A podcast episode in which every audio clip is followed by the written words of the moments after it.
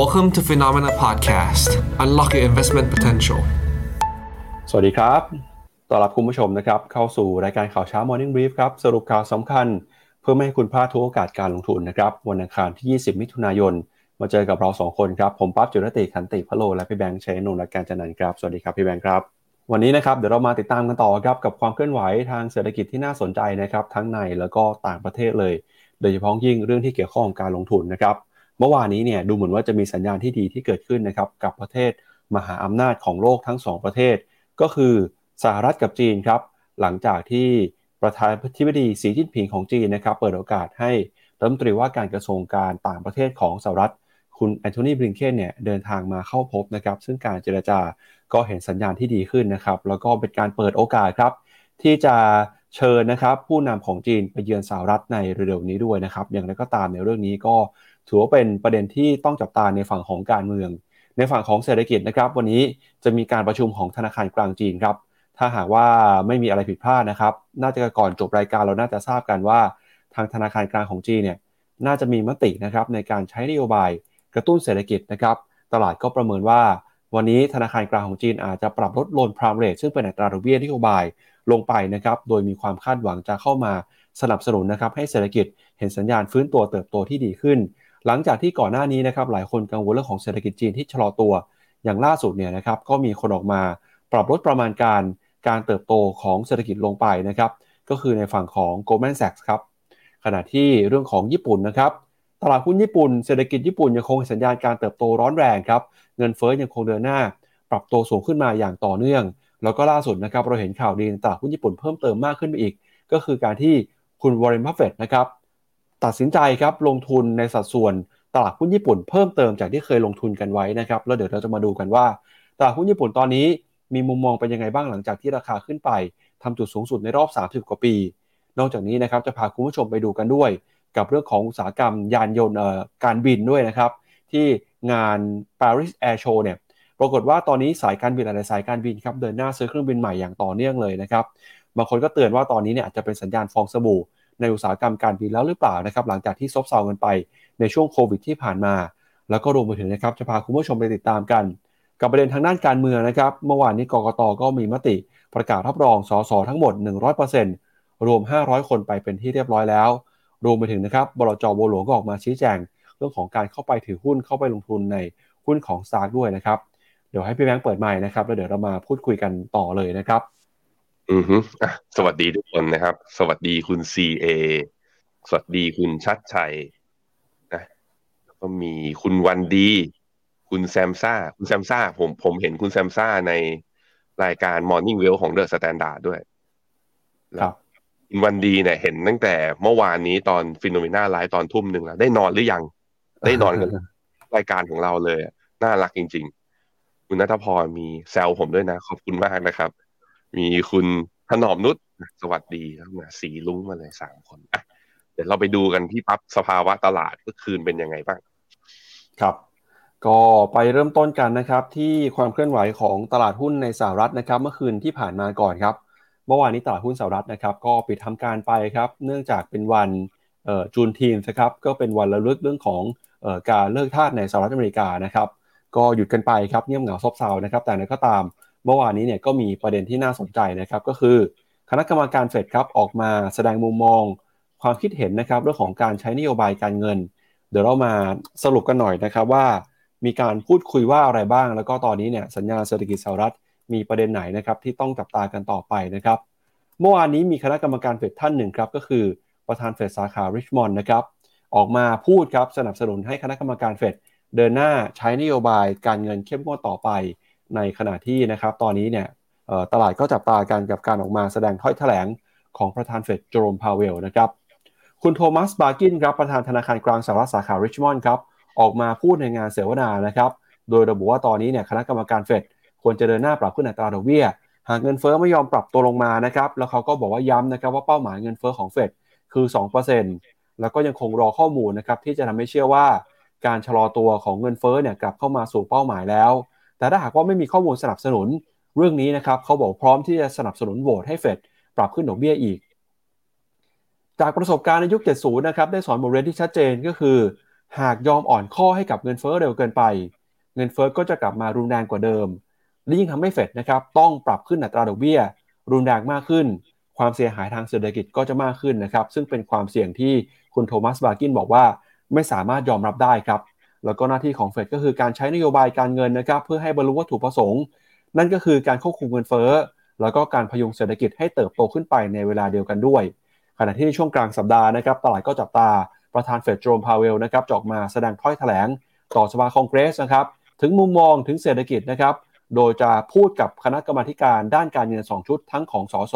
แล้วก็ของสวด้วยนะครับ ก็ จะมีความคืบหน้ามากขึ้นในสัปดาห์นี้นะครับถึงการใช้นโยบายการเงินของธนาคารกลางสหรัฐ แล้วก็ช่วงนี้เนี่ยคณะกรรมการเฟดในแต่ละสาขาก็เริ่มออกมาพูดนะครับแสดงมุมมองในเชิงสนับสนุนการขึ้นดอกเบี้ยมากขึ้นด้วยครับพี่แบงค์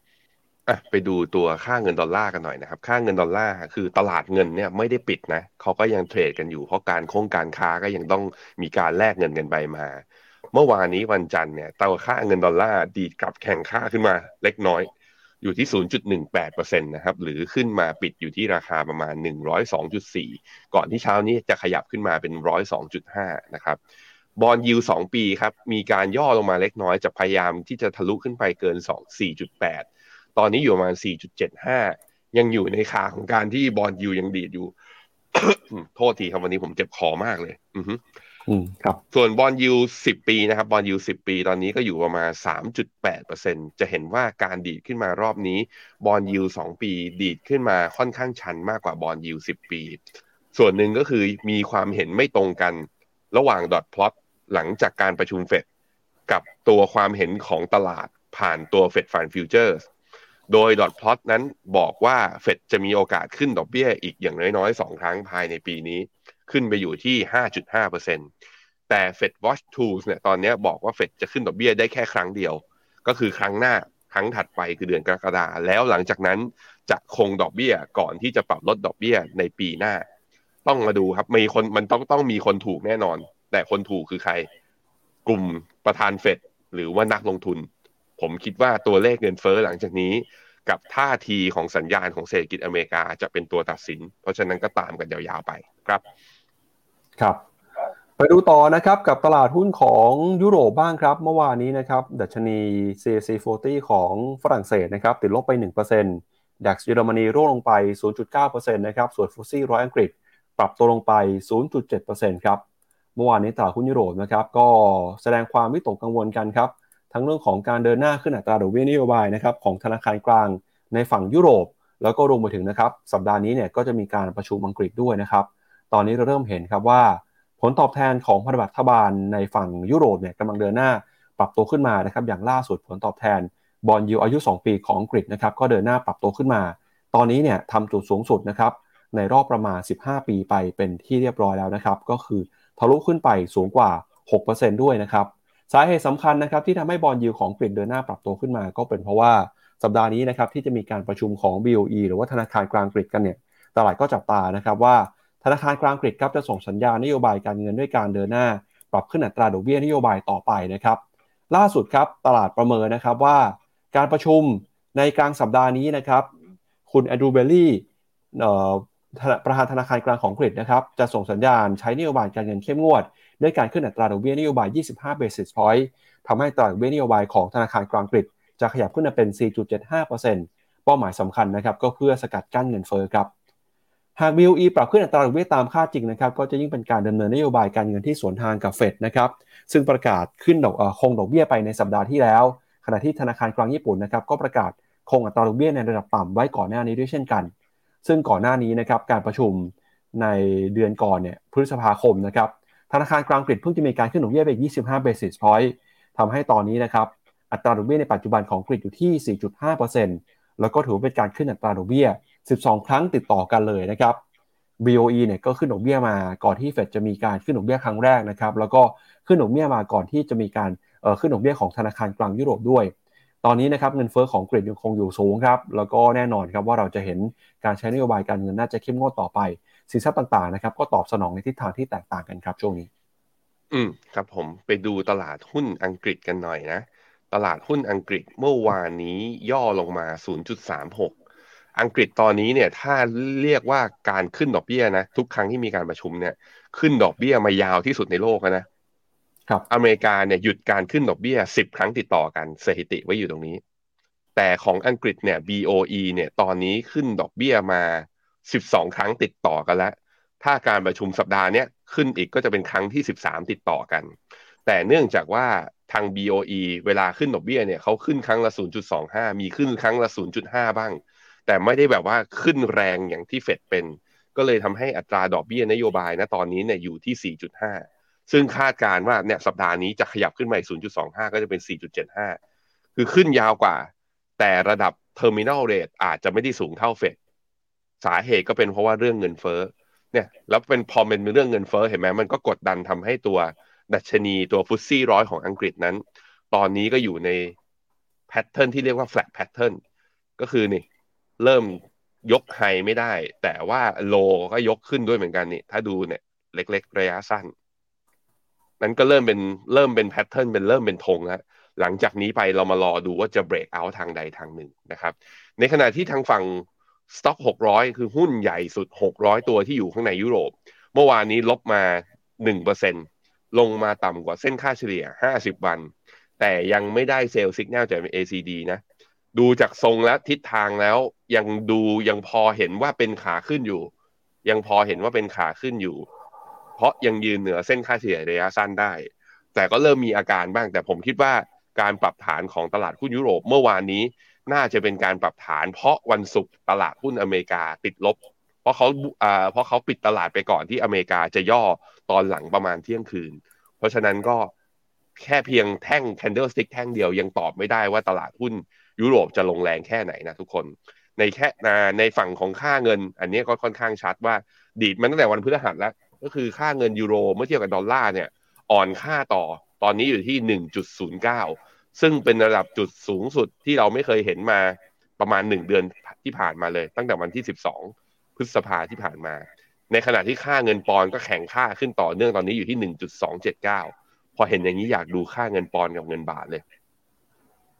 ปอนกับบาทตอนนี้โอ้โห เทียบกับตอนที่ผมไปอังกฤษตอนปีที่แล้วพี่ปับ๊บตอนนั้นอยู่แถว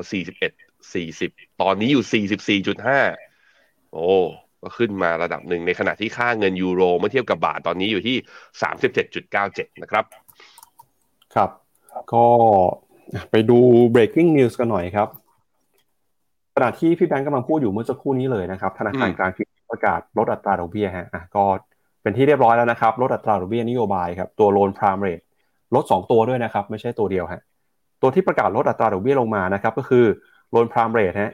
อายุ 1 ปีนะครับประกาศลดไป 10 basis point ครับจาก 3.65 ลงมาเหลือ 3.55%แล้วก็ Loan Prime Rate อายุ 5 ปีนะครับประกาศลดอีก 10 basis point เช่นกัน จาก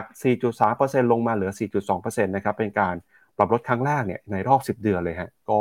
ชัดเจนนะครับว่าตอนนี้ธนาคารกลางจีนส่งสัญญาณครับในการปรับลดอัตราดอกเบี้ยนะครับซึ่งโลนพรามเรทเนี่ยก็ถือว่าเป็นตัวที่บ่งชี้นะครับเพราะว่าเป็นอัตราดอกเบี้ยเงินกู้สำหรับ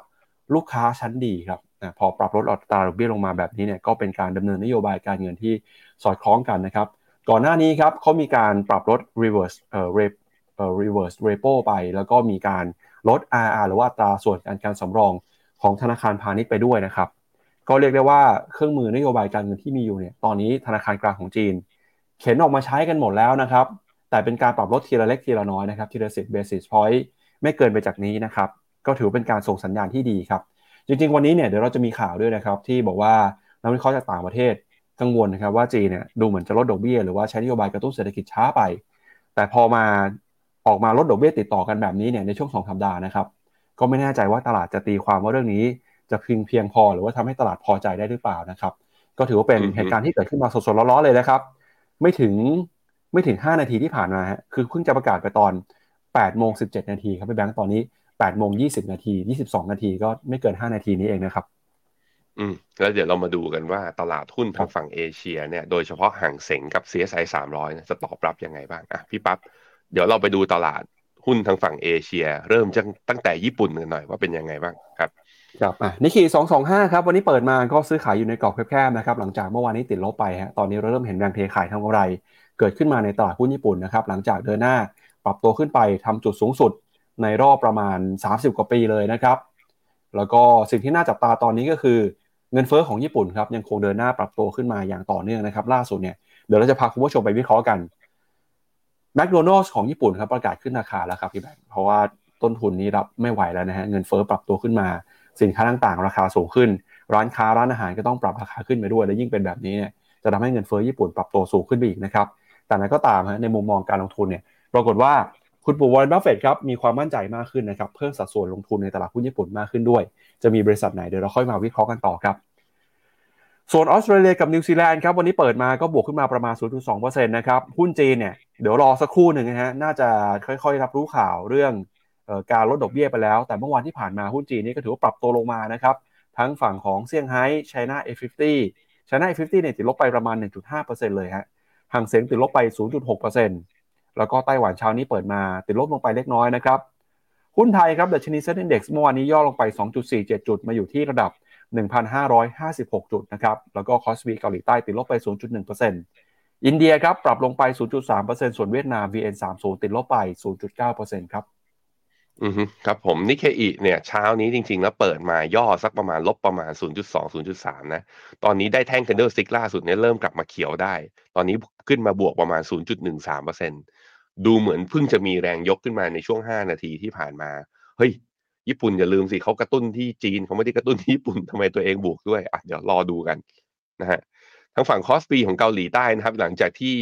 เข้าสู่รอบย่อมาตั้งแต่วันที่10 12 มิถุนาที่ผ่านมา วันนี้ก็เช้านี้ยังย่ออยู่ แต่ว่ายังไม่ลงมาต่ำกว่าเส้นค่าค่าเฉลี่ย 20 วัน ยังยืนอยู่แถวมาสั่ง2,600จุดอะรอดูกันต่อไปห่างเสงเช้านี้เปิดมาแล้วย่อนะครับลบ 0.25 ในขณะที่เมื่อวานนี้ เมื่อวานนี้ลบประมาณ 0.64%นะครับ ผมเพิ่มมาให้อีกตัวหนึ่งคือตัว H share ห่างเสง China Enterprise Index นะ เพิ่มมาให้อีกตัวหนึ่งเพราะว่าจะได้เห็นตัวหุ้นเทค แล้วก็หุ้นจีนเนี่ยที่ลิสต์อยู่ในฮ่องกงด้วย เพราะว่าตอนนี้ก็เริ่มคือเริ่มเห็นความน่าสนใจขึ้นในหลาย ๆ มุมของตัวดัชนีตัวนี้ เช้านี้เปิดมาย่อเท่าห่างเสงนะ ลบประมาณ 0.6 อ่า 0.26%ยังก็คือยังไม่สามารถผ่านเส้นค่าเฉลี่ย 100 วันเส้นสีแดงนี้ได้ CSI 300 ตลาดยังไม่เปิดแต่เมื่อวานเนี้ยลบมา 0.8% การทดสอบเส้นค่าเฉลี่ย 200 วันรอบแรกยังไม่ผ่าน คือทดสอบตั้งแต่วันศุกร์นะ ยังไม่ผ่าน อันนี้ลองย่อมาดู ลองลองดูครับว่าการกระตุ้นเศรษฐกิจเรื่อยๆ อย่างที่ทางการนะ PBOC กำลังทำอยู่ตอนนี้ เหมือนทำในเชิงสัญลักษณ์นะปั๊บ ลดทีหนึ่งก็ลดประมาณ 0.1%ดูไม่ได้มี Impact เยอะ แต่พยายามทำเพื่อให้เห็นว่าทำ อันนี้จะสร้างเซนติเมนต์ได้ไหม ถ้าสร้างเซนติเมนต์ไม่ได้ผมคิดว่ากระตุ้นเศรษฐกิจด้วยนโยบายที่ บอกว่ามี Impact มากกว่านี้อาจจะตามมานะครับ ตัวไต้หวันครับ หลังจากที่ดีดขึ้นมานะ หลังสัปดาห์ที่แล้วทั้งสัปดาห์เลย ก็เข้ามาสัปดาห์นี้ก็ย่อมา 2 วันติด เมื่อวานนี้ลบ 0.08 ลบไม่เยอะ วันนี้ลบต่ออีก 0.24%หุ้นเวียดนาม หลังจากผ่านเส้นค่าเฉลี่ย 200 วันขึ้นมาได้ทะลุพวขึ้นมาก็เข้ารอบย่อเหมือนกัน จริง ๆ แล้วเมื่อวานนี้เอเชียย่อทุกตลาดเลย สาเหตุก็เป็นเพราะว่า ทางฝั่งอเมริกานะวันศุกร์เนี่ยก็คือมีการปรับฐานลงมา sentiment มันก็เลยว่ามากดดันทางฝั่งเอเชียด้วย เวียดนามก็ลบลงมาเมื่อวาน 0.9%หุ้นไทยถึงแม้เดลต้าจะบวกได้แต่หุ้นส่วนใหญ่ที่อยู่ใน SET50 และเซ็ตร้อยเนี่ยอยู่ในแนวของการย่อนะแล้วผมคิดว่าเรื่อง STARK เนี่ยมันทำทำเรียกว่ามันทำให้เซนติเมนต์ช่วงสั้นเนี่ยตลาดอาจจะมีความไม่แน่ใจว่าเอ๊ะจะยังไงต่อ DSI จะทำยังไง ตลาดหลักทรัพย์จะทำยังไงกรตจะทำยังไง มันก็เลยกลายเป็นว่าตลาดก็เลยเลือกที่จะไซด์เวย์ไม่บวกไม่ลบอยู่แถวนี้ ค่าเงินบาทเมื่อเทียบกับดอลลาร์ตอนนี้อยู่ที่ประมาณ 34.78 ก็อยู่ในขาของการอ่อนค่าขึ้นมาตั้งแต่ต้นเดือนพฤษภาเนี่ย ตอนนี้ก็อยู่แถวนี้ ยังห่างจากเส้นค่าเฉลี่ย 200 วันอยู่นิดหนึ่ง ตอนนี้เส้นค่าเฉลี่ย 200 วันของตัวค่าเงินบาทเมื่อเทียบดอลลาร์อยู่ที่ประมาณ 35 บาทต่อดอลลาร์นะครับ ครับ จริงๆเมื่อวานหุ้นไทยก็มีหุ้น 2 ตัวนะครับ ที่ สร้างความมันผลให้กับตลาดก็คือหุ้นของ Stark แล้วก็หุ้นของ TOA นะครับเดี๋ยวชวนที่แบงค์ไปลองเปิดดูกราฟหน่อยก็ได้ฮะว่าเป็นยังไงบ้างเมื่อวานนี้ Stark ก็ติดลบไป 30 กว่าเปอร์เซ็นต์เลยนะฮะราคาเนี่ยมูลค่าเหลืออยู่ที่ประมาณ 5 สตางค์เท่านั้นเองครับแล้วก็มีหุ้น TOA นะครับที่มีความเกี่ยวข้องกันก็โดนไปด้วยนะครับมีแรงเทขายออกมา ตั้งแต่เปิดตลาดเมื่อวานนี้นะครับอืมนี่ฮะอย่างที่เราเห็นคือ TOA เนี่ยย่อลงไปทำจุดต่ำสุดคือ 26.25เอ้ยไม่ใช่ จุดโลคือ22บาท ก่อนดีดกลับขึ้นมาปิดที่26หรือลบ15%นะ ก็คือลงไปที่ฟลอร์แล้วก็มีการดีดขึ้นมาระหว่าง คือ เอาตรงๆก็อาจจะถ้ามองวิเคราะห์ดูก็ TOA อาจก็ต้องบอกว่าเป็นนิติบุคคลที่แยกออกจากกัน แต่ว่ามีเจ้าของที่นามสกุลเดียวกันเนี่ยอยู่ข้างในก็เลยว่าโดนหางเลขไปด้วยนะครับตัว STARK เป็นยังไงบ้าง STARK เมื่อวานนี้ก็น่าจะปิดฟอร์ใช่ไหมลองดูครับ เมื่อวานนี้ลงไปน่าจะประมาณสักสามสิบกว่าเปอร์เซ็นต์เลยนะครับอะก็ลงไปที่ฟลอร์ติดอยู่ที่ประมาณห้าตังค์แทบจะไม่เหลืออะไร ให้กำลังใจนะตอนนี้เขาเห็นก็บอกว่า สมาคมนักลงทุนเปิดให้ลงชื่อสำหรับผู้ถือหุ้นรายย่อยของ STARK เนี่ย ให้เข้าไปเผื่อว่าเศษซากของตัว STARK เนี่ยกู้ขึ้นมา นักลงทุนหรือผู้ถือหุ้นจะได้คืนอะไรบ้าง ใครที่มีการลงทุนใน STARK นะแล้วก็มีการเจ็บอยู่เนี่ย ลองไปหาข้อมูลในการเขาเรียกว่า เข้าไปยื่นชื่อ เป็นการเขาเรียกว่าเป็นรวมกลุ่มกัน หลักหมื่นรายตอนนี้เขาบอกว่ารวมกันได้ประมาณสักร้อยรายแล้วอะลองไปรวมกันดูนะครับครับไปดูต่อนะครับที่ราคาสินค้าโภคภัณฑ์กันบ้างครับ เมื่อคืนนี้นะครับราคาทองคำเห็นสัญญาณการปรับตัวลดลงไปครับหลังจากที่เฟดเนี่ยประเมินแล้วนะครับว่าน่าจะมีแนวโน้มครับที่จะใช้นโยบายการเงิน ด้วยการขึ้นดอกเบี้ยต่อประมาณ 2 ครั้งในปีนี้นะครับก็นำให้ค่าเงินดอลลาร์แข่งค่าบอลยูปรับตัวเพิ่มขึ้น ราคาทองคำก็ปรับตัวลดลงไปนะครับล่าสุดซื้อขายกันอยู่ที่ 1,949 ดอลลาร์ต่อทรัลล์ครับส่วนที่ทางของราคาน้ำมันนะครับเมื่อคืนนี้ราคาน้ำมันก็ปรับตัวลงมาอีกรอบนะครับหลังจากที่ตลาดกังวลนะครับเรื่องของตัวเลขเศรษฐกิจจีนครับพอเศรษฐกิจจีนส่งสัญญาณไม่ค่อยน่าไว้วางใจเนี่ยถูกหันลดตัวเลขการเติบโต GDP จากนักวิเคราะห์นะครับแล้วก็สถาบันการเงินในต่างประเทศด้วยทำให้ตลาดก็กังวลครับว่าจีนจะชะลอตัว ความต้องการใช้น้ำมันจะหดหายไป ราคาน้ำมันก็เลยร่วงมานะครับล่าสุดเมื่อคืนนี้ติดลบไปประมาณหนึ่งดอลลาร์นะครับตอนนี้ซื้อขายกันอยู่ที่ 91 ดอลลาร์สำหรับราคาน้ำมันดิบ WTI ส่วนราคาน้ำมันดิบเบรนท์นะครับก็ซื้อขายกันอยู่ที่ 75 ดอลลาร์ต่อแบเรลนะครับร่วงลงไปประมาณ 1.5%เมื่อคืนนี้ครับ ดูราคาทอง ราคาทองกลายเป็นว่า เส้นค่าเฉลี่ย100 วันคือเตียงของเขา เพราะเหมือนจะนอนราบเลยเห็นไหมไม่หลุด แล้วก็ไม่ทดสอบแล้วก็ไม่ยอมดีดขึ้นไปด้วย แถม MACD นี่ก็ลาดยาวด้วย แต่ที่เห็นนิดนึงก็คือ RSI มันยกขึ้นนิดๆ เพราะฉะนั้นผมมองไปทางเอียงว่าขึ้น แล้วก็ถ้าพิจารณาจากตัวค่าเงินดอลลาร์ดอลลาร์เนี่ยอ่อนค่าจากรอบสูงสุดของเมื่อวันที่ 31 พฤษภาเนี่ยอยู่แถวประมาณ 104.5 ตอนนี้ย่อลงมา 102.5 ก็เห็นว่ามันอยู่ในโซนอ่อนค่าเนาะอ่อนค่าแบบนี้ทองควรวิ่งสิ ถามว่าวิ่งได้ไหมยัง ยังก็รอดูหน่อย ผมคิดว่าทองอาจจะงงกับตัวมินิทการประชุมเฟดอะที่เดี๋ยวออกมาเดี๋ยวตลาดอาจจะอยากเห็นแล้วว่า ตกลงการขึ้นดอกเบี้ยเนี่ย ใครบ้างที่อยากขึ้น แล้วจะขึ้นตอนช่วงไหนนะฮะอะมาว่ากัน แต่ว่าถ้าดูจากสัญญาณทางเทคนิคการที่ยังไม่หลุดเส้นค่าเฉลี่ยหนึ่งร้อยวัน เรายังมีทางความหวังทางขึ้นนะ ยกเว้นแต่ว่าหลุดลงมาเมื่อไหร่ค่อยว่ากัน ในขณะที่ราคาน้ำมันนะครับ ราคาน้ำมันตัว WTI ตอนนี้อยู่ที่ 71 เหรียญ ถือว่าอยู่ในกรอบโซนล่าง แต่ว่าการที่ลงมาทดสอบโลเนี่ยแถวๆประมาณ 66-67 เหรียญต่อบาร์เรล หลายครั้งแล้วไม่หลุดเนี่ย ก็เป็นทิศทางพอจะบอกได้ว่าอาจจะกรอบไซด์เวย์กรอบเนี้ยอาจจะแวลิด เพราะนั้นแนวต้านแรกแถวๆประมาณเส้นค่าเฉลี่ย 50 วัน 73 เหรียญ แล้วก็แนวต้านที่ 2 เส้นค่าเฉลี่ย 100 วันที่ 74.4 เนี่ยผมคิดว่าก็มีโอกาส เพราะดูจากทิศทางแล้วก็การให้สัมภาษณ์ของผู้นำในกลุ่ม OPEC Plus เนี่ยก็ออกมาขู่นะออกมาบอกเรื่อยๆเศรษฐกิจชะลอแบบนี้ คงอาจจะมีโอกาสที่จะลดกำลังการผลิตเพิ่มเติมหรือเปล่า ซึ่งถ้ามีการลดกำลังการผลิต ก็แปลว่า supply หด ก็ราคาก็ควรจะขึ้นไหมอะอันนี้คือคำถามฝากไว้ให้คิดนะครับ ครับเอาละครับเดี๋ยวเรามาดูกันนะครับกับความเคลื่อนไหวเรื่องของจีนกับสหรัฐกันบ้างครับ หลังจากที่เมื่อวานนี้นะครับรัฐมนตรีว่าการกระทรวงต่างประเทศของสหรัฐครับได้เดินทางไปเยือนจีนนะครับเราก็จะเห็นว่าถือว่าเป็นสัญญาณที่ดีนะครับเรื่องของความสัมพันธ์ระหว่างสหรัฐกับจีนด้วย แล้วก็ตอนนี้เนี่ยตลาดก็เริ่มกลับมามองนะครับว่า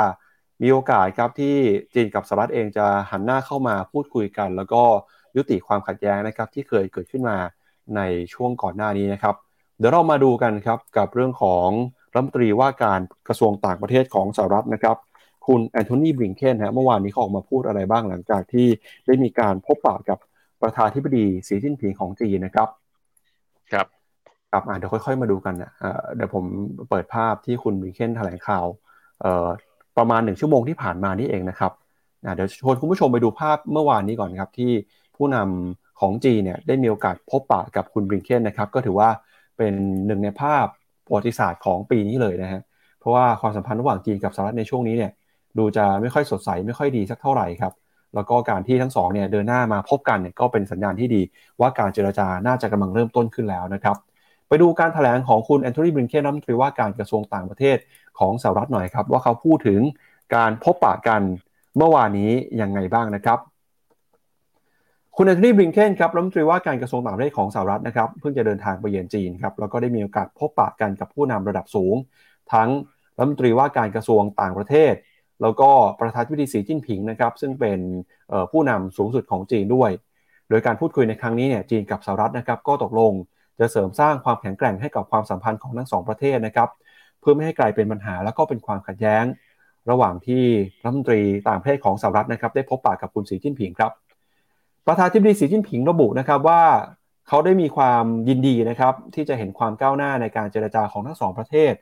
หลังจากจับมือกับรัฐมนตรีเบงเทนที่หอประชุมใหญ่ประชาชนจีนในวันจันทร์ ซึ่งเป็นสถานที่นะครับที่มักจะใช้ต้อนรับแขกระดับผู้นำประเทศเท่านั้น โดยตัวแทนของทั้งสองประเทศเนี่ยต่างย้ำถึงความสำคัญของการมีความสัมพันธ์ที่มั่นคง ของประเทศซึ่งมีเศรษฐกิจขนาดใหญ่ที่สุดของโลก ตอนนี้เบอร์หนึ่งของโลกคือสหรัฐนะครับในเรื่องของเศรษฐกิจ เบอร์2เนี่ยก็คือจีนครับ โดยการพูดคุยกันเนี่ยเป็นเรื่องที่จำเป็นนะครับเพื่อไม่ให้เกิดปัญหาความชักงันทางเศรษฐกิจ อย่างนั้นก็ตามครับตอนนี้จีนก็ยังปฏิเสธ ที่จะทำตามข้อเสนอของสหรัฐ ที่ต้องการให้กลับมาเปิดช่องทางการสื่อสารทางทหารอีกครั้ง พร้อมกับอ้างนะครับว่ามาตรการการลงโทษของสหรัฐคืออุปสรรคในเรื่องนี้ นอกจากนี้นะครับทั้งสองฝ่ายยังคงสงวนท่าทีจุดยืนของตนเอง ในประเด็นต่างๆ ตั้งแต่เรื่องของไต้หวันครับไปจนถึงเรื่องของการค้ารวมไปถึงท่าทีของสหรัฐ ต่ออุตสาหกรรมเซมิคอนดักเตอร์ของจีน และประเด็นสิทธิมนุษยชน รวมไปถึงสงครามในยูเครนด้วย อย่างไรก็ตามนะครับทั้งสองประเทศเนี่ยก็มีสิ่งที่เห็นพ้องต้องกัน ก็คืออยากจะพัฒนาความสัมพันธ์ทางการทูตต่อเนื่องต่อไป โดยคาดว่าจะมีการเยือนนะครับอย่างเป็นทางการ ระหว่างผู้นำสูงสุดก็คือประธานาธิบดีโจไบเดนแล้วก็ประธานที่เสีจิ้นผิงนะครับในเร็วๆนี้ครับรัฐมนตรีบริงเคนนะครับออกมาระบุว่า การเยือนจีนครั้งนี้เนี่ยเป็นการเยือนจีนครั้งแรกในรอบ 5 ปีเลยนะครับ แล้วก็บอกสหรัฐประสบความสำเร็จตามเป้าหมายที่วางไว้ รวมถึงการชูประเด็นต่างๆ ที่สหรัฐแสดงความกังวลว่าจะเป็นอุปสรรคต่อการเจรจานะครับ แต่นั้นก็ตามเนี่ยการเจรจาก็สามารถดำเนินไปได้อย่างด้วยดี ไม่มีปัญหาอะไรนะครับ ขณะที่ในฝั่งของจีนนะครับ ก็บอกว่าตอนนี้ทั้งสองฝ่ายเนี่ยถือว่ามีความคืบหน้านะครับ แล้วก็บรรลุข้อตกลงในบางประเด็น ซึ่งก็เป็นเรื่องที่ดีเช่นกัน แต่ทางฝั่งจีนก็ไม่ได้ออกมาพูดนะครับว่ามีเรื่องอะไรบ้าง และจีนก็บอกว่าหวังจะเห็นความสัมพันธ์ระหว่างจีนกับสหรัฐพัฒนาขึ้นต่อไป แล้วก็ช่วยกันแก้ไขปัญหาต่างๆ ต่อไปในอนาคตด้วยนะครับ อันนี้ก็ถือว่าเป็นสัญญาณที่ดีครับจากผู้นำทั้งสองประเทศครับพี่แบงค์อืมครับผมสุดท้ายเซอร์ไพรส์นะตกลงบิงเคนได้เจอกับสีชิ้นผิง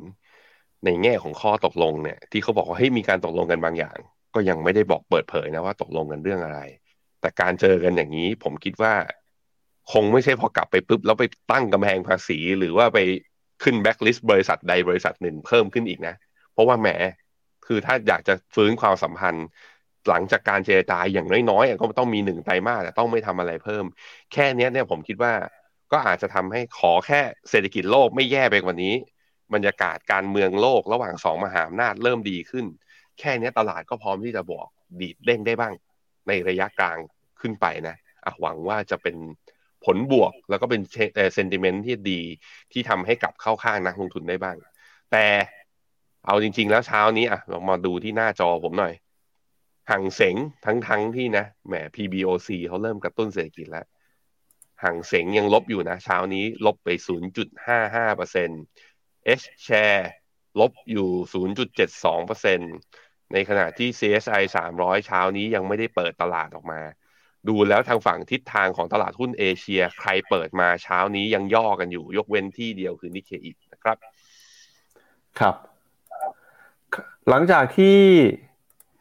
การพูดคุยครั้งนี้นะครับของประธานที่บริสีจิ้นผิง แล้วก็คุณบิงเคนเนี่ยออกมาได้ดีนะครับ เราก็เห็นการออกมาตอบรับนะครับ แสดงความยินดีครับของประธานาธิบดีโจไบเดนครับ คุณโจไบเดนเนี่ยออกมาบอกนะครับว่าเฝ้ารอครับที่จะได้มีโอกาสพบกับ ประธานาธิบดีสีจิ้นผิงนะครับในเร็วๆนี้อาจจะอยู่ในหลักเดือนนะครับไม่กี่เดือนข้างหน้าด้วย พร้อมกันนี้นะครับก็ยังพูดถึงบอกว่าตอนนี้เนี่ยเขาก็ส่งความปรารถนาดีนะครับไปให้กับทางฝั่งของจีน หลังจากก่อนหน้านี้ครับทั้งสองคนเนี่ยเคยเจอกันครั้งล่าสุดก็คือในปีที่แล้วครับเมื่อเดือนพฤศจิกายน ในการประชุมนอกรอบของ G20 นะครับอ่าทั่วโลกก็หวังว่าจะได้เห็นภาพที่ผู้นำของทั้งสองฝ่ายครับมาจับมือกัน แล้วก็มาพูดคุยกันส่งสัญญาณ หาข้อยุติความขัดแย้งที่เกิดขึ้นมาในรอบหลายปีที่ผ่านมานะครับน่าจะเป็นสัญญาณที่ดีต่อเรื่องของการเมืองแล้วก็เรื่องของเศรษฐกิจด้วยครับไปดูต่อครับกับเรื่องของจีนบ้างครับ เดี๋ยวเรามาสรุปกันอีกรอบหนึ่งนะครับว่า เช้านี้เกิดอะไรขึ้นบ้าง แล้วเราจะเตรียมตัวรับมือนะครับกับเรื่องของการลงทุนในช่วงนี้ยังไงบ้างครับ ก็เมื่อสักครู่ที่ผ่านมานะครับประมาณ8โมงครึ่งครับทางธนาคารกลางของจีนเนี่ยหรือว่า PBOC นะครับเพิ่งจะออกมาประกาศ ลดอัตราดอกเบี้ยเงินกู้ลูกค้าชั้นดีไปนะครับ ซึ่งเรื่องนี้เนี่ยก็ถือว่าเป็นเรื่องที่สะท้อนนะครับมุมมองของตลาดที่อยากจะเห็นธนาคารกลางจีน กระตุ้นเศรษฐกิจครับ โดยการปรับลดอัตราดอกเบี้ยเนี่ยเป็นการใช้นโยบายการเงินผ่อนคลายอย่างต่อเนื่องจากสัปดาห์ที่แล้วนะครับ หลังจากที่ธนาคารกลางจีนส่งสัญญาณ ทั้งการปรับลดสัดส่วนการการสำรองของธนาคารพาณิชย์ การกระตุ้นนะครับให้ธนาคารของภาครัฐ ลดอัตราดอกเบี้ยเงินกู้ รวมไปถึงนะครับการลด เอ่อ reverse repo นะครับในระยะสั้นแล้วก็ระยะกลางด้วย แล้วก็ล่าสุดเมื่อสักครู่ที่ผ่านมา ธนาคารกลางของจีนเพิ่งจะปรับลดอัตราดอกเบี้ยโลนพรามเรทหรือว่าตราดอกเบี้ยเงินกู้ให้กับลูกค้าชั้นดี ประเภท 1 ปี แล้วก็ประเภท 5 ปีลงนะครับประเภท 1 ปีครับปรับลดไป 10 basis point จาก 3.65%ลงมาเหลือ 3.55%ส่วนโลนพรามเรทประเภท 5 ปีเนี่ยก็ปรับลงมา 10 basis point เช่นกันนะครับจาก 4.3% ลงมาเหลือ 4.2%ก็ถือว่าเป็นการปรับลดอัตราดอกเบี้ยตัวนี้นะครับครั้งแรกในรอบ 10 เดือนเลยครับ ก่อนหน้านี้ครับนักวิเคราะห์ค่อนข้างกังวลกับสถานการณ์เศรษฐกิจของจีนนะครับมีการปรับลดประมาณการการเติบโต ทั้งจาก UBS นะครับที่เราเคยรายงานกันไปก่อนหน้านี้ แล้วเมื่อวานนี้เนี่ยก็มี Goldman Sachs นะครับออกมาปรับลดคาดการณ์การเติบโตของเศรษฐกิจจีนเช่นกัน โดย Goldman Sachs ออกมาระบุนะครับว่า การขยายตัวของ GDP จีนในปีนี้ครับจากเดิมที่คาดว่าจะเติบโตอยู่ในระดับ 6%เนี่ย ถูกหันลงมาเหลือ 5.4%นะครับ พร้อมกับคาดการณ์ว่าทางการจีน น่าจะไม่มีการผ่อนคลายนโยบายเพิ่มเติมไปมากกว่าที่เคยดำเนินการในช่วงที่ผ่านมา รวมไปถึงนะครับเศรษฐกิจเนี่ยก็เห็นสัญญาณการชะลอตัวลงมาอย่างชัดเจนเลยครับกลมแมนแซกระบุนะครับว่าการออกมาตรการกระตุ้นในภาคอสังหาริมทรัพย์ แล้วก็โครงสร้างพื้นฐานของจีนเนี่ยจะเป็นในลักษณะเจาะจงเป้าหมาย และกระตุ้นในระดับปานกลาง เมื่อพิจารณาจากจำนวนประชากรที่ลดลง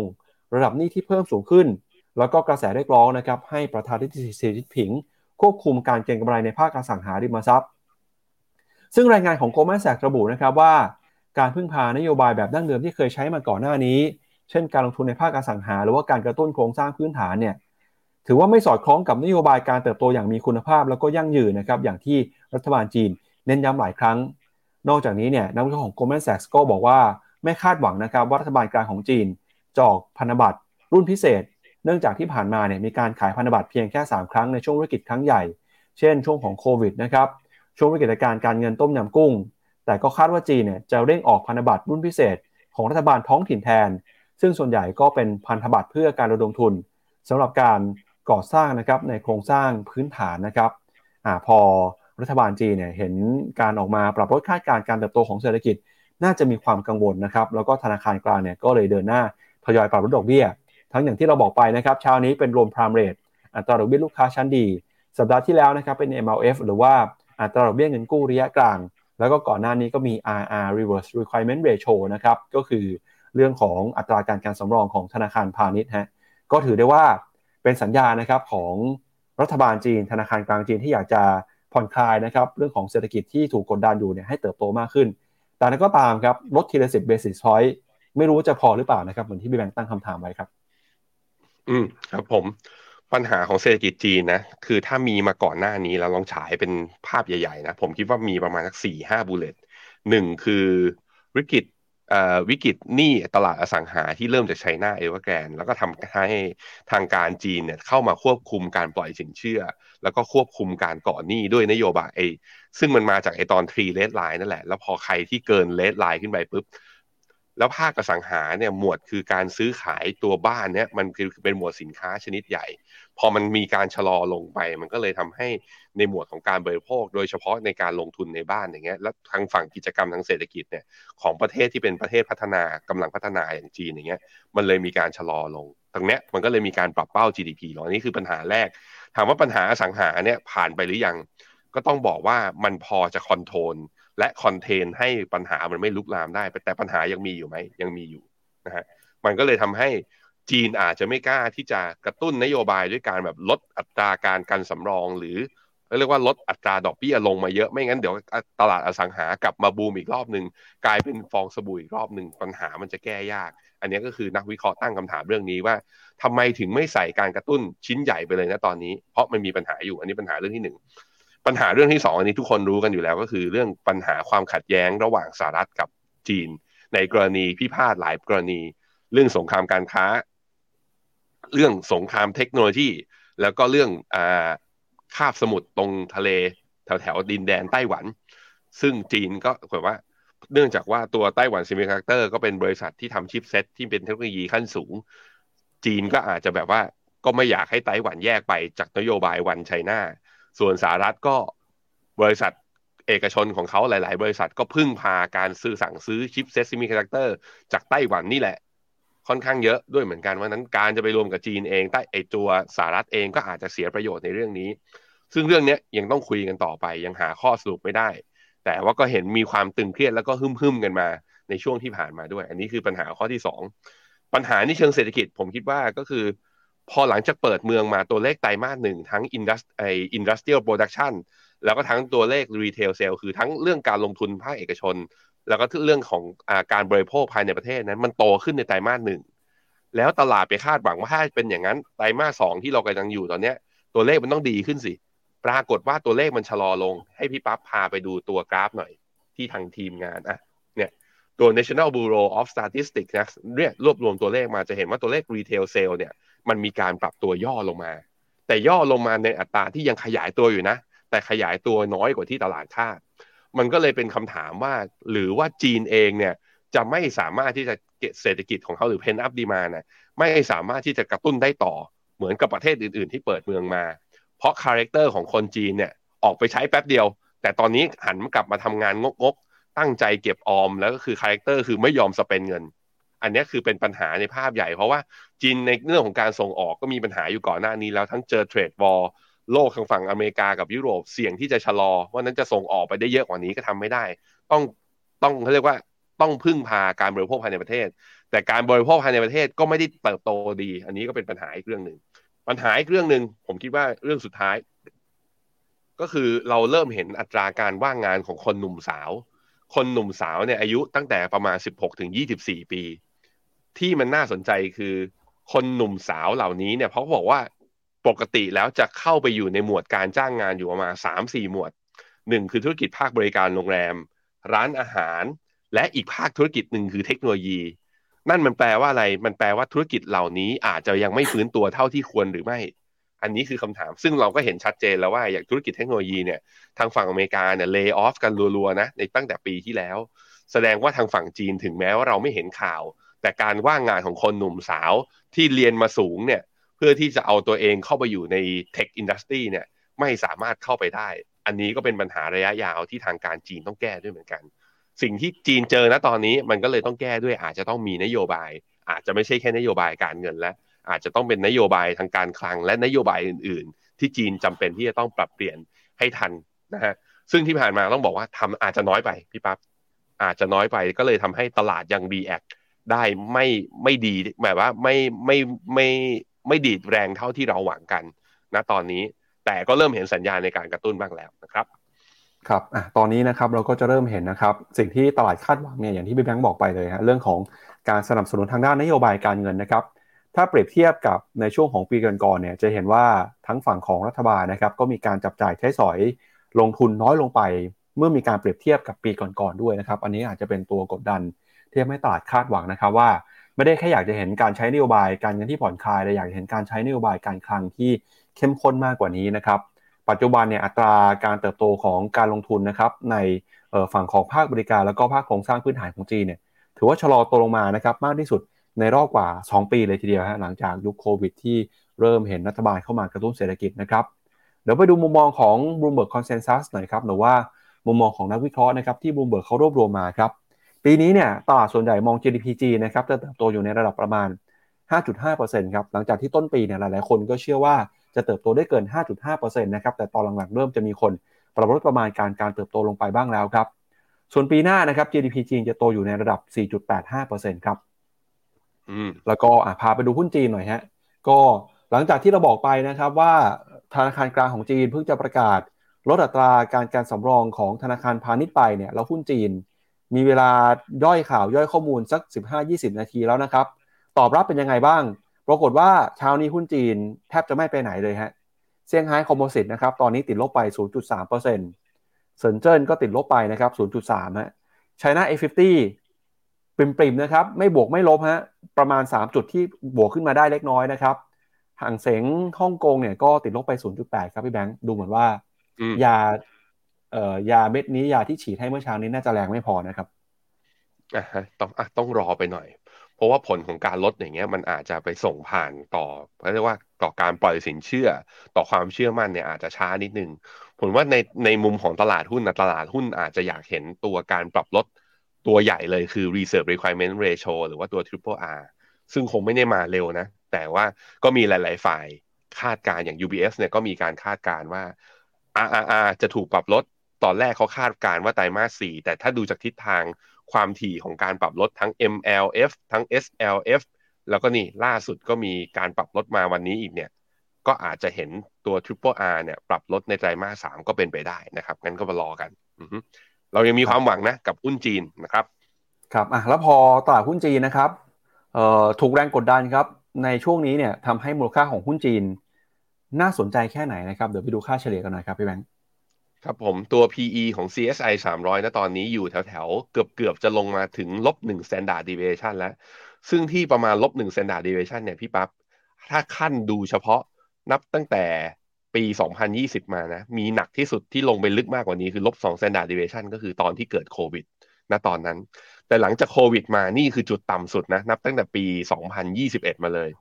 นั้นถ้าเรียกว่าโซนถูกเนี่ย CSI 300 ตอนนี้กลับมาอยู่ในโซนถูก แบบถ้าไม่มีวิกฤตมาอีกครั้งหนึ่งเนี่ย อีกครั้งอ่าค่อนข้างค่อนข้างถูกทีเดียว ก็ต้องถามว่าจีนจะกลับไปล็อกดาวน์ไหมล่ะ จีนจะกลับไปปิดเมืองแล้วทำเศรษฐกิจหดอีกไหมล่ะ ความเห็นส่วนตัวของผมผมคิดว่าคงไม่ทำแล้ว คงไม่กลับไปล็อกดาวน์อีกแล้ว เพราะฉะนั้นนี่คือจุดที่น่าสนใจหรือเปล่าลองพิจารณาเอานะครับ ครับอะเรามาดูต่อนะครับ เพิ่มเติมครับ กับประเด็นนะครับ เรื่องของเอ่อการลงทุนในญี่ปุ่นบ้างครับ พาคุณผู้ชมไปดูประเด็นอีกหนึ่งเรื่องนะครับ ก็คือเรื่องของคุณปู่วอร์เรนบัฟเฟตครับ เมื่อวานนี้เนี่ยมีการออกมาเปิดเผยจากสำนักข่าวต่างประเทศนะครับว่า คุณปู่วอร์เรนบัฟเฟตยังคงชื่นชอบนะครับการลงทุนในตลาดหุ้นญี่ปุ่นครับ มีการเข้าไปซื้อหุ้นเพิ่มด้วยนะครับ โดยหลังจากที่ช่วงต้นปีที่ผ่านมาครับคุณปู่วอร์เรนบัฟเฟตออกมาเปิดเผยนะครับว่าได้มีการเข้าไปเพิ่มสัดส่วนเม็ดเงินลงทุนในตลาดหุ้นญี่ปุ่นนะครับจนกลายเป็นกระแส ตลาดหุ้นญี่ปุ่น fever เนี่ยคนก็แห่ไปลงทุนในตลาดหุ้นญี่ปุ่นตามคุณปู่กันนะครับ แล้วก็ได้ผลตอบแทนที่น่าประทับใจไปตามๆกัน เพราะว่าตลาดหุ้นญี่ปุ่นเนี่ยก็ทำจุดสูงสุดในรอบกว่า 30 ปีแล้วนะครับ ล่าสุดครับคุณปู่เนี่ยเพิ่มสัดส่วนการลงทุนในตลาดหุ้นญี่ปุ่นอีกนะครับใน 5 บริษัท trading ชั้นนำของญี่ปุ่นครับตอนนี้เนี่ยค่าเฉลี่ยนะครับ Berkshire Hathaway ก็เข้าไปเป็นเจ้าของบริษัทเหล่านี้เนี่ยเฉลี่ยไม่ต่ำกว่า 8.5%แล้วนะครับ โดยมีบริษัทไหนบ้างครับ เดี๋ยวเรามาดูกันหน่อยฮะบริษัทแรกนะครับคือ National เอ่อ Indemnity Company ครับซึ่งเป็นบริษัทย่อยในเครือของ Berkshire Hathaway นะครับอ่าอันนี้อันนี้อันนี้เป็นเอ่อเอ่อการ take position ของ Berkshire Hathaway นะครับเขาบอกว่าบริษัทนี้เนี่ยเข้าไปเพิ่มสัดส่วนลงทุนใน 5 บริษัทการค้าระหว่างประเทศซึ่งเป็น trading house ของญี่ปุ่นนะครับมีบริษัทอะไรบ้างนะครับ ที่เป็นบริษัทญี่ปุ่นที่คุณปู่วอร์เรนบัฟเฟตเข้าไปลงทุนครั้งนี้ ลงทุนผ่าน National Indemnity Company นะครับระบุว่า 5 บริษัทได้แก่ บริษัทที่ 1 ครับ คือหุ้นของมิซูบิชิครับ เป็นผู้ดำเนินธุรกิจตั้งแต่ภาคธนาคาร ภาคการเงินนะครับ รวมไปถึงเครื่องจักรเคมีพันแล้วก็อาหารด้วยนะครับ บริษัทที่ 2 ครับที่เข้าไปลงทุนนะครับก็คือมิตซุยครับซึ่งเป็นผู้ผลิตผลิตภัณฑ์เหล็กแร่แล้วก็การก่อสร้างพลังงานเคมีพันไอทีครับบริษัทบริษัทที่ 3 ก็คืออิโตชูครับ ดำเนินธุรกิจสิ่งทอเหล็ก พลังงานอาหารรวมถึงรถยนต์นะครับแล้วก็เป็นผู้ถือหุ้นในบริษัทรถยนต์ญี่ปุ่นอย่างอิซูซุแล้วก็มาสด้าบริษัทที่4นะครับก็คือมารูเบนี้ครับเป็นผู้ดำเนินกิจการเกี่ยวกับสินค้าอุปโภคบริโภคเคมีภัณฑ์เครื่องจักรนะครับ แล้วก็5ครับคือซูมิโตโมครับทำธุรกิจเกี่ยวกับแร่เหล็กนะครับการก่อสร้างเคมีภัณฑ์ด้วย โดยก่อนหน้านี้นะครับ Berkshire Hathaway บอกว่าจะตั้งใจลงทุนบริษัท 5 บริษัทนี้เนี่ยในระยะยาวครับ แล้วก็คุณปู่วอร์เรนบัฟเฟตก็บอกว่าจะซื้อหุ้นของบริษัทเหล่านี้ ให้ได้ในสัดส่วนสูงถึง 9.9 หรือเกือบ 10%ตอนนี้เนี่ยได้ซื้อขึ้นมาอยู่ในระดับประมาณสัก 8.5%แล้วนะครับ ก็แปลว่ายังมี roomีช่องว่างที่จะซื้อเพิ่มเติมต่อไป ก่อนหน้านี้นะครับ คุณวอร์เรนบัฟเฟตเพิ่งจะเปิดเผยไปเมื่อเดือนเมษายนครับ บอกว่าจะเข้าไปซื้อหุ้นนะครับในบริษัทของญี่ปุ่นครับ ซึ่งบริษัทนี้เนี่ยเป็น 5 บริษัทชั้นนำนะครับ มีชื่อเรียกว่าโซโกโชชะซึ่งเป็นเจ้าของธุรกิจ ที่มีความหลากหลายนะครับเป็นผู้นำของตลาด ตั้งแต่ธุรกิจพลังงาน เหมืองแร่อาหารรวมถึงการส่งออกอาหารสำเร็จรูปด้วยนะครับก็ถือว่าเป็นการส่งสัญญาณครั้งล่าสุดนะครับในการเข้าไปซื้อหุ้นของบริษัทญี่ปุ่น 5 บริษัทยักษ์ใหญ่โซโกโชชาครับพี่แบงค์ครับผมวอร์เรนบัฟเฟตและ Berkshire เวลาเข้าไปลงทุนเนี่ยเขาเข้าไปลงทุนผ่านบริษัทการค้าแค่ 5 บริษัทนี้นะครับไม่มากกว่านี้ แต่นิเคอีเนี่ยวิ่งทั้งตลาดดัชนี Tokyo Stock Exchange เนี่ยไปกันหมดเลย ก็ผมคิดว่าก็ได้ประโยชน์เรื่อง sentiment ข้อที่เมื่อกี้ที่ปั๊บบอกมาเนี่ยที่น่าสังเกตก็คือตอนนี้สัดส่วนของเขาอยู่ที่ 8.5%ใช่ไหมมีการแย้มออกมาด้วยว่าจะลงทุนไม่เกิน 9.9 ก็แปลว่าเหลืออีกประมาณ 1.4%ที่จะใส่เงินเข้าไปอีก ถ้าดูเป็นอย่างนี้แล้วไม่แน่ใจเหมือนกันว่าเซนติเมนต์ของตลาดหลังจากนี้ไปบอกเฮ้ยแสดงว่าเบิร์กชัยมีโอกาสเอาเงินเข้ามาเพิ่ม อย่างนี้จะดันตลาดหุ้นได้เพิ่มไหม ในเชิงเซนติเมนต์ก็เหมือนกับตลาดหุ้นญี่ปุ่น ยังอาจจะยื้อนะ อาจจะยื้อทางขึ้นไปได้ต่อก็ได้ แต่ว่าถ้ากราฟทางเทคนิคอะอะมาดูที่หน้าจอผมผมก็ยังเสียวอยู่นะพี่ปับ๊บนี่ให้ดูกราฟ week กราฟ week เนี่ย RSI ขึ้นไป peak ที่ระดับ 82 เมื่อสัปดาห์ที่แล้ว สัปดาห์นี้เริ่มมีย่อเป็นแท่งสีแดงลงมาได้บ้าง ถ้าดูเป็นกราฟ day อันนี้ก็ค่อนข้างชัด ตั้งแต่ปลายเดือน พฤษภาที่ผ่านมาจนถึงนี้ที่ดีดขึ้นมาต่อเนี่ย RSI เนี่ยเป็น divergent ค่อนข้างชัดเจน แต่ R แต่ตัว MACD ยังยกขึ้นอยู่นะ ยังยกขึ้นอยู่ นั้นอย่างน้อยๆ รอบย่อย่อลงมาเพื่อลงเพื่อลงมาทดสอบเส้นค่าเฉลี่ย 20 วันเนี่ย คงจะเกิดขึ้นในวันใดวันหนึ่ง แต่เพียงแต่ว่าเราไม่รู้เหมือนกันว่ามันเป็นวันไหน ใครมีญี่ปุ่นอยู่ก็ถือกันต่อไป จะถือบนความเชื่อมั่นของวอร์เรน b ฟเฟตนะก็แล้วแต่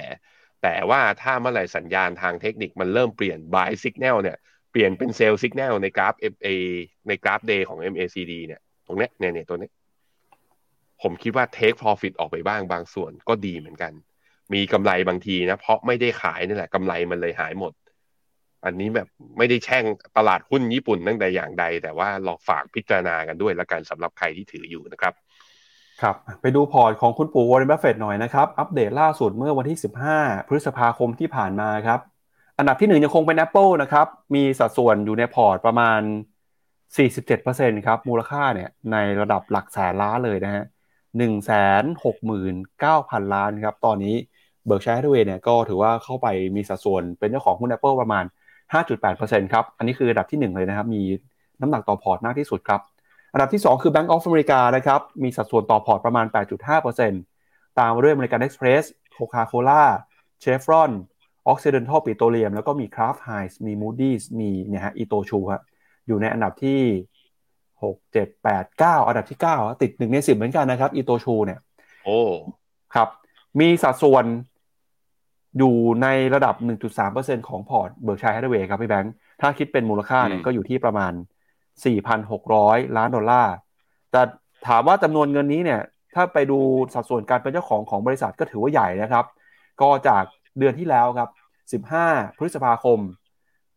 มีสัดส่วนการเป็นเจ้าของอยู่ที่ประมาณ 7.4%แล้วก็จากข่าวเมื่อเช้านี่คือเข้าไปซื้อเพิ่มเป็น 8.5%นะครับ ก็น่าจะทำให้พอร์ตสัดส่วนของอีโตชูเนี่ยน่าจะใหญ่ขึ้นอีกครับอะแต่น่าจะยังไม่ถึงกับ Moody's ใช่เพราะว่า Moody's เนี่ยสัดส่วนคือ 2.4 บน Berkshire ถ้าเพิ่มมาอีกประมาณสักหนึ่งเท่าไหร่หนึ่งจุดหนึ่งจุดหนึ่งหนึ่งจุดหนึ่งของอีโตชูก็อาจจะเพิ่มให้ในส่วนของ stake ขึ้นมาที่ประมาณสักหนึ่งจุดห้าถึงหนึ่งจุดหกเปอร์เซ็นก็ยังอยู่ที่อันดับเดิมอยู่ แต่ก็จะเริ่มเห็นนะ ก็เริ่มคือ Berkshire เนี่ยพอร์ตในช่วงสองสามปี โดยเฉพาะหลังโควิดที่ผ่านมา เราเริ่มเห็นหุ้นนอกตลาดสหรัฐเนี่ยเข้ามาอยู่ในพอร์ตค่อนข้างเยอะ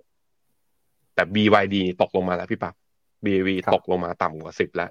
ตอนนี้ stake เหลือประมาณ 9.9 ก็คือ ซื้อชน cap คือเหมือน Berkshire จะมีนโยบายว่า บริษัทใดก็แล้วแต่ที่เขาลงทุนไปถ้าอยู่นอกสหรัฐนะ จะมี stake ไม่เกิน 10%อยู่ที่ 9.9 ตอนนี้ BYD ก็อยู่ประมาณนั้น ก็คิดเป็นสัดส่วนของ Berkshire ทั้งพอร์ตอยู่ที่ประมาณ 1%ครับครับไปดู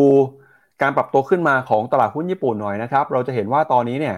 หุ้นในกลุ่ม trading ครับ 5 ตัวที่คุณปู่วอร์เรนบัฟเฟตต์เข้าไปซื้อเนี่ยนะครับ ที่ประกอบไปด้วย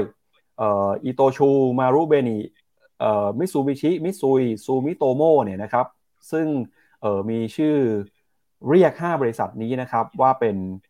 บริษัทสำคัญของญี่ปุ่นนะครับ โซโกโชชาเนี่ย ตอนนี้ก็เป็นกลุ่มที่ค่อนข้าง outperform ในตลาดหุ้นญี่ปุ่นด้วยนะครับ ก็ให้ผลตอบแทนเนี่ยตั้งแต่ต้นปีเนี่ยบวกขึ้นมาแล้ว 30-40%เลยทีเดียวครับ ครับ อ่าแล้วก็ไปดูครับมุมมองของนักวิเคราะห์ต่อเศรษฐกิจของญี่ปุ่นหน่อยเป็นยังไงบ้างนะครับ ก็ตอนนี้เนี่ยตลาดประเมินว่าปีนี้ GDP ญี่ปุ่นจะเติบโตอยู่ที่ 1.2%ปีหน้านะครับก็จะอยู่ในระดับใกล้เคียงกันนะ1.1-1.2%นะครับแต่ที่น่าสนใจคือเงินเฟอ้อของญี่ปุ่นเนี่ยตอนนี้เดินหน้าปรับตัวทะลุเป้าหมาย 2%ของธนาคารกลางญี่ปุ่นไปเป็นที่เรียบร้อยแล้วนะครับ สินค้าต่างๆ ปรับตัวแพงขึ้นถึงขนาดว่าตอนนี้เนี่ยแมคโดนัลล์ครับออกมาประกาศว่าทนไม่ไหวแล้วฮะต้องปรับขึ้นราคาครับ ล่าสุดนะครับ แมคโดนัลล์ของญี่ปุ่นประกาศขึ้นราคาอาหารใน 184 สาขานะครับคิดเป็นประมาณ 6%จากทั้งหมด 3,000 สาขาครับเพื่อรองรับเรื่องของต้นทุนที่เพิ่มขึ้น ค่าจ้างแรงงานที่สูงขึ้นมานะครับโดยเขาบอกว่าจะมีการปรับราคาเนี่ยขึ้นไปตั้งแต่ 10 ถึง 90 เยนต่อเมนูครับโดยเมนูยอดฮิตอย่าง Big Mac เนี่ยจากเดิมขายอยู่ที่ 540 เยนก็จะขึ้นไปเป็น 590 เยนนะครับแล้วก็ล่าสุดเงินเยนก็เดินหน้าอ่อนค่ามาอย่างต่อเนื่องเมื่อเปรียบเทียบกับค่าเงินดอลลาร์ของ สหรัฐอเมริกาเลยนะครับ ก็เดี๋ยวชวนพี่แบงค์ไปดูหน่อยว่าเเงินเยนเป็นยังไง แล้วตลาดหุ้นญี่ปุ่นเป็นยังไงด้วยนะตอนนี้ Topics เนี่ยเปรียบเทียบกับ MSCI เอ่อ All Country World Index ก็อยู่ในระดับใกล้เคียงกับค่าเฉลี่ยแล้วนะครับอะใช่หลังจากที่หุ้นญี่ปุ่นเนี่ย outperform ขึ้นมาเยอะนะ ก็เลยทำให้ตัว TOPIX ตอนนี้เทรดกับตัวหุ้นโลกนะตอนเนี้ยค่าเฉลี่ย PE เนี่ยอยู่ที่พอๆกันแล้ว หลังจากที่ก่อนหน้านี้เนี่ยอยู่ในโซนถูกมาตั้งนาน ตอนนี้ถามว่าแพงขึ้นไหมก็อยู่ที่ค่าเฉลี่ย ไม่ได้ถือว่าแพง แต่ก็เป็นค่าเฉลี่ยที่เรียกว่าสูงกว่าระดับปกติในช่วงสองสามปีที่ผ่านมา ในขณะที่ค่าเงินเยนนะครับ ตอนนี้อยู่ที่ร้อยสี่สิบสองก็เยนเมื่อเทียบกับดอลลาร์อ่อนค่าอย่างต่อเนื่อง และแน่นอนเมื่อเยนเมื่อเทียบกับบาทตอนนี้อยู่ที่ยี่สิบสี่จุดสองเก้าบาทต่อร้อยเยนก็อยู่ในระดับต่ำที่สุดในรอบประมาณยี่สิบเก้าปีทีเดียว ก็ทุกอย่างมันดูยังเข้าทางว่าหุ้นญี่ปุ่นอาจจะไปต่อได้หรือเปล่า เพราะว่าหุ้นของญี่ปุ่นเนี่ยก็มีการส่งออกที่ค่อนข้างเยอะการที่เยนอ่อนค่านี่ก็เป็นประโยชน์กับเขาแล้วยิ่งอ่อนค่าแบบนี้เมื่อเทียบกับประเทศที่แบบว่ามีนักท่องเที่ยวนะอยากจะไปเที่ยวด้วยเนี่ยก็อาจจะยิ่งกระตุ้นก็ได้ เมื่อวานนี้ก็เห็นมีคุณผู้ชมรายการนะคอมเมนต์มาว่า โอ้ไปเที่ยวญี่ปุ่นมาเหมือน รู้สึกเหมือนอยู่สามย่านก็มีแต่คนไทยอยู่เต็มไปหมดเลย อันนั่นแหละครับบรรยากาศการท่องเที่ยวญี่ปุ่นช่วงนี้ก็คือคักทีเดียวนะครับ ครับอ่าละครับช่วยให้แบงค์อ่านคอมเมนต์หน่อยฮะแล้วเดี๋ยวมาดูกันกับข่าวในประเทศไทยนะครับถึงเรื่องของความชัดเจนทางการเมืองครับหลังจากกรกตเนี่ยรับรองสสครบทั้งสภาแล้วนะครับ แล้วก็มีประเด็นที่กองทุนบัวหลวงออกมาชี้แจงเรื่องของการเข้าไปลงทุนในหุ้น STARK ด้วยนะครับ อืมครับผม คุณเจอโรมเขาบอกว่า จีนทำไมลดทีละสิบ bip มันจิ๊ดเดียวใช่มันลดน้อยไป ลดในเชิงสัญลักษณ์อะลดแบบไม่ได้อยากกระตุ้นเศรษฐกิจหรือเปล่า ใช่ไหมฮะ คุณจ้ำ คุณจำบอกว่าถ้าไม่มีเดลต้าป่านนี้ SET Index จะพันสี่เฮ้ย หนักไป ไม่ขนาดนั้นหรอกนะฮะ มีคุณหัวเว่ยเขาบอกว่าจะแก้เงินเฟ้ออเมริกาต้องมีจีนต้องทำยังไง ต้องทำให้เศรษฐกิจชะลอใช่ไหมต้องทำ trade war กันเพิ่มอย่างนี้หรอ ไม่เอานะ่ะ แก้โดยไม่มี recession ได้ไหมอะคุณพันธรัตน์เขาบอกว่าดูทั้งสองรายการทั้ง Morning Wealth ทั้ง Morning Brief ใช่ไหมอ่าขอบคุณมากนะครับ คุณจอร์ดี้เขาบอกว่าผู้ถือหุ้น STARK คงไม่เหลือ เพราะชำระหนี้ให้ธนาคารกับเจ้าหนี้เงินกู้ก็หมดแล้ว อืมถ้าดูตามงบก็มี แต่ก็ไม่แน่ไง เดี๋ยวก็ต้องไปดูอันนี้คือมันเป็นงบ เดี๋ยวเขาจะเปิดเผยมาอีกรอบหนึ่งน่าจะกลางเดือน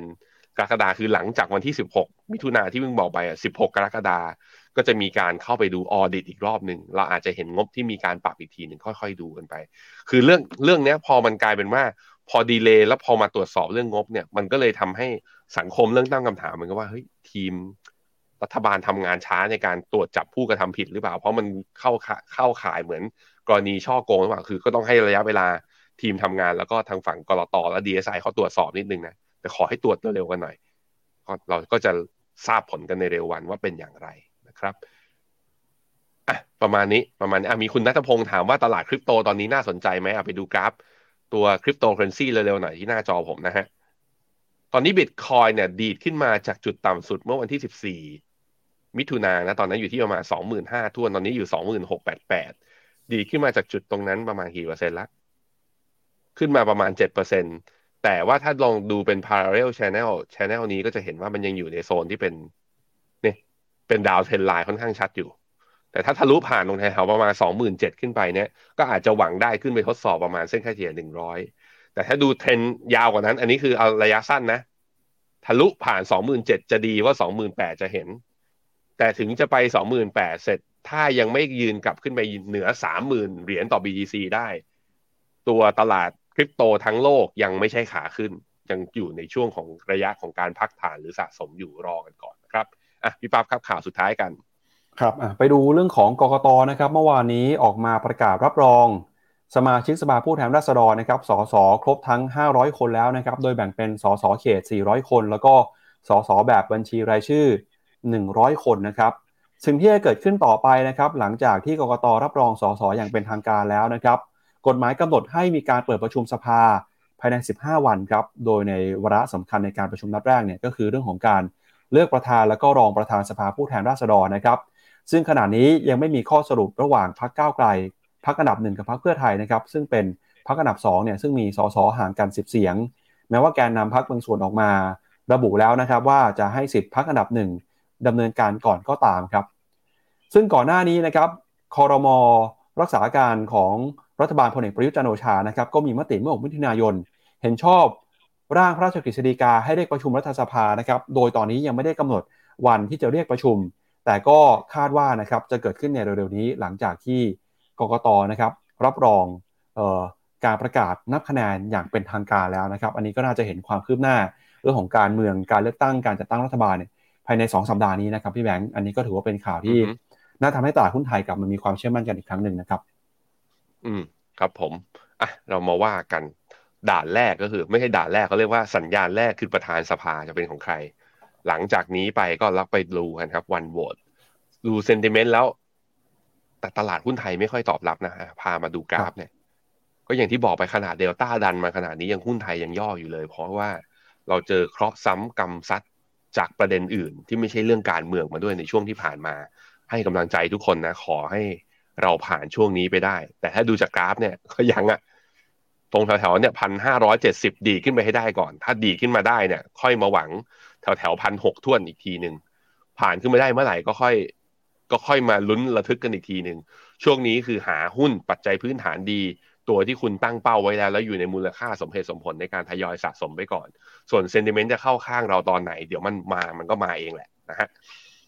ครับแล้วก็อีกเรื่องหนึ่งนะครับก็คือเรื่องของผลกระทบของหุ้นสตาร์ครับที่ตอนนี้เนี่ยลูกลามานปลายนะครับ ก็มีคนที่ได้รับผลกระทบกันทั่วหน้าเลยนะฮะในฝั่งของ ตลาดเงินตลาดทุนในฝั่งของกองทุนก็ได้รับผลกระทบไปด้วยนะครับ ล่าสุดครับทางบลจบัวหลวงได้มีการออกหนังสือชี้แจง เรื่องการลงทุนในหุ้นสตาร์นะครับแล้วก็การตอบข้อสงสัยเกี่ยวกับเรื่องของการลงทุนนะครับ โดยยืนยันนะครับว่าการซื้อขายหุ้นในกองทุนต่างๆเนี่ยไม่ได้มีเรื่องของเงินทอนแต่อย่างใดนะครับ โดยทางผู้บริหารของบลจบัวหลวงออกมาชี้แจงครับเรื่องของกระแสการลงทุนในหุ้นสตาร์กนะครับว่าบริษัทได้ทำการวิเคราะห์ แล้วก็เริ่มลงทุนนะครับ หุ้นสตาร์กให้กองทุนต่างๆ มาตั้งแต่ปี 2563 ครับ โดยมองเห็นโอกาสการเติบโตในระยะยาวนะครับ แล้วก็อย่างนั้นก็ตามเนี่ยจนสตาร์กประกาศดีลเข้าซื้อบริษัทลีโอนี่นะครับในช่วงของเดือนพฤษภาคมปี 65 แล้วก็ออกหุ้นเพิ่มทุนเพื่อเสนอขายต่อบุคคลในวงจำกัด ก็ยิ่งทำให้ผู้จัดการกองทุนเห็นโอกาสนะครับ เช่นเดียวกันกับนักลงทุนสถาบันทั้งในแล้วก็ต่างประเทศอีกหลายแห่ง เมื่อทางสตาร์กนะครับประกาศยกเลิกดีลการซื้อกิจการ กองทุนก็ได้มีการทยอยขายหุ้นสตาร์กเพื่อลดความเสี่ยงจากการลงทุนนะครับ เนื่องจากเห็นสัญญาณที่แย่ลง แล้วก็ที่ผ่านมาเนี่ยได้มีการติดตามเหตุการณ์ของสตาร์กมาโดยตลอด ได้ส่งทีมเข้าไปวิเคราะห์ เข้าไปตรวจชมโรงงานนะครับ แล้วก็ประเมินกับสถานการณ์ด้วย พอ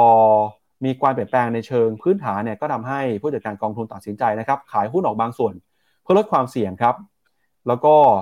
จากการที่เห็นว่าบริษัทยังคงสามารถดำเนินธุรกิจต่อไปได้เนี่ย ก็ไม่ได้มีการขายหุ้นทั้งหมดแต่อย่างใดนะครับ ยังคงใช้งบการเงินผลประกอบการเพื่อประเมินการลงทุนในซากแต่นั้นก็ตามนะครับเป้าหมายของการลงทุนรวมเนี่ยคือการมุ่งหวังผลตอบแทนจากพอร์ตการลงทุนที่มีการกระจาย แล้วก็เห็นโอกาสนะครับพยายามเฟ้นหากิจการที่เติบโตได้ดี โดยทางบรจบัวหลวงก็ขอยืนยันนะครับว่า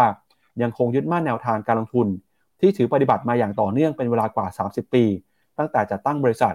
โดยยึดมั่นในผลประโยชน์ของลูกค้าเป็นสำคัญ แล้วก็ย้ำนะครับว่า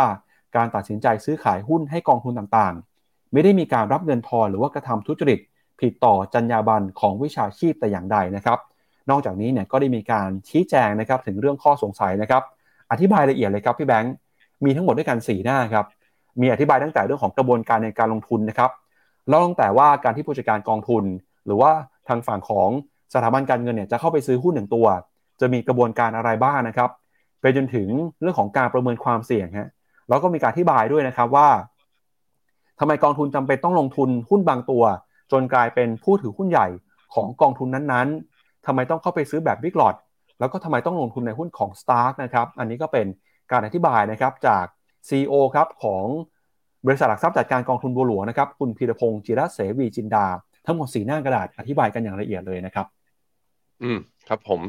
ส่วนในกรณีที่ตัวบัวทำไมบัวหลวงต้องออกมาอธิบายก็คือมีกองทุนกองทุนหนึ่งนะที่มันเปิดเปิด เผยออกมาปุ๊บแล้วอยู่ในสมุดทะเบียน ว่าเป็นเจ้าของแบบว่าเป็นผู้ถือหุ้นที่อยู่ข้างในตัวสตาร์กด้วยก็คือกองทุนนี้ ชื่อบัวหลวงหุ้นระยะยาว มาดูผลตอบแทน year to date year to date ผลตอบแทนเขาลบมาประมาณ 9.66%ก็ถามว่าย่อไหมก็ย่อจริง ถ้าถามว่า 3 เดือนที่ผ่านมาเป็นยังไงบ้าง 3เดือนในกรณีที่สตาร์กเนี่ยกลับมาปลด S SP ใช่ไหมลบมา 2.78%จะเห็นว่า Impact ไม่ได้เยอะขนาดที่สตาร์กมันลบมา 90%นะสาเหตุเป็นเพราะอะไรก็คือเขาลงทุนในสตาร์กในสัดส่วนที่น้อยลงมาเยอะๆมากๆ ตอนนี้ขนาดมูลค่าของกองทุนเนี่ยอยู่ที่ 45,000 ล้าน ถามว่าเจ็บปวดจากสตาร์ก็คือโดนด้วยไหมโดนด้วย แต่โดนระดับร้อยล้านในขณะที่ขนาดของกองทุนประมาณ 4 5 0 0 0 ล้าน มันจึง Impact มันจึงน้อย อันนั้นก็เป็นที่มา แต่ผมคิดว่าตลาดก็ยังสงสัยเรื่องนี้แหละว่า คือเหมือนกับบลจบัวหลวง ถือเนี่ย ถ้าดูไปดูท็อปท็อปท็อป5 holding ของข้อมูลฟันแฟกตอนเดือนมีนาเนี่ยจะเห็นว่าก็มีบริษัทที่เกี่ยวข้องกับสตาร์กเนี่ยให้อยู่ในท็อป5 holding ด้วยเหมือนกัน ผมคิดว่านักลงทุนก็มีสิทธิ์ตั้งคำถามมันก็เลยเป็นที่มาของการนี่แหละชี้แจงกระบวนการในการลงทุนของเขา แต่ก็อย่างที่บอกไปครับเมื่อกี้คือ ถามว่ากองทุนนี้ระยะสั้นที่ผ่านมาเนี้ย underperform จริงไหมเมื่อเทียบกับตลาดหุ้นไทยก็จริงก็มีการย่อแต่ impact รุนแรงถึงขนาดที่แบบว่า โอ้โห ผู้ถือหน่วยเจ็บปวดกันแบบว่า แบบว่าเงินฝากเงินออมที่หามาได้อุตส่าห์อยากลดหย่อนภาษี คือหายไปเลยไหม ถ้าเอาจากกรณีสตาร์กเนี่ย ก็มี Impact ในเชิง sentiment ของตลาด แต่ไม่ได้หนักขนาดสตาร์กตัวเดียวนะครับ ครับ เอาละครับก็สำหรับใครนะครับที่มองหาโอกาสในการลงทุนนะครับผ่านกองทุนรวมครับตอนนี้เนี่ย Finnomena ก็มีโปรโมชั่น เปิดบัญชีกองทุนรวมนะครับเลือกรับกองทุนต่างประเทศ 100 บาทฟรีด้วยนะครับก็เข้าไปดูข้อมูลได้นะครับที่เว็บไซต์ Finnomena แล้วก็สามารถกดรับคูปองเลือกกองทุนที่ใช่นะครับไม่ว่าเป็นกองทุนตราสารหนี้กองทุนหุ้นจีนหรือว่ากองทุนเวียดนามนะครับที่ตอนนี้เนี่ย Finnomena ก็เข้าไป cover แล้วก็เข้าไปวิเคราะห์อยู่นะครับกับผมครับเอาละครับก็ วันนี้นะครับขอบพระคุณคุณผู้ชมสำหรับการติดตามรับชมรายการของเรานะครับ วันนี้เราสองคนลาไปก่อนพรุ่งนี้กลับมาเจอกันใหม่นะครับ วันนี้สวัสดีครับ สวัสดีครับ บริการที่ปรึกษาการลงทุนส่วนตัวจากฟิโนมีนาจะช่วยให้คุณสามารถจัดการการลงทุนจากคำแนะนำของมืออาชีพด้านการลงทุน ที่คอยดูแลและปรับพอร์ตการลงทุนของคุณให้เป็นไปตามเป้าหมาย สนใจรับบริการที่ปรึกษาการลงทุนส่วนตัว สมัครได้ที่ f i n o m e f i n o m i n a e x c l u s i v e หรือ line at f i n o m i n a p o r t คำเตือน ผู้ลงทุนควรทำความเข้าใจลักษณะสินค้า เงื่อนไขผลตอบแทน และความเสี่ยงก่อนตัดสินใจลงทุน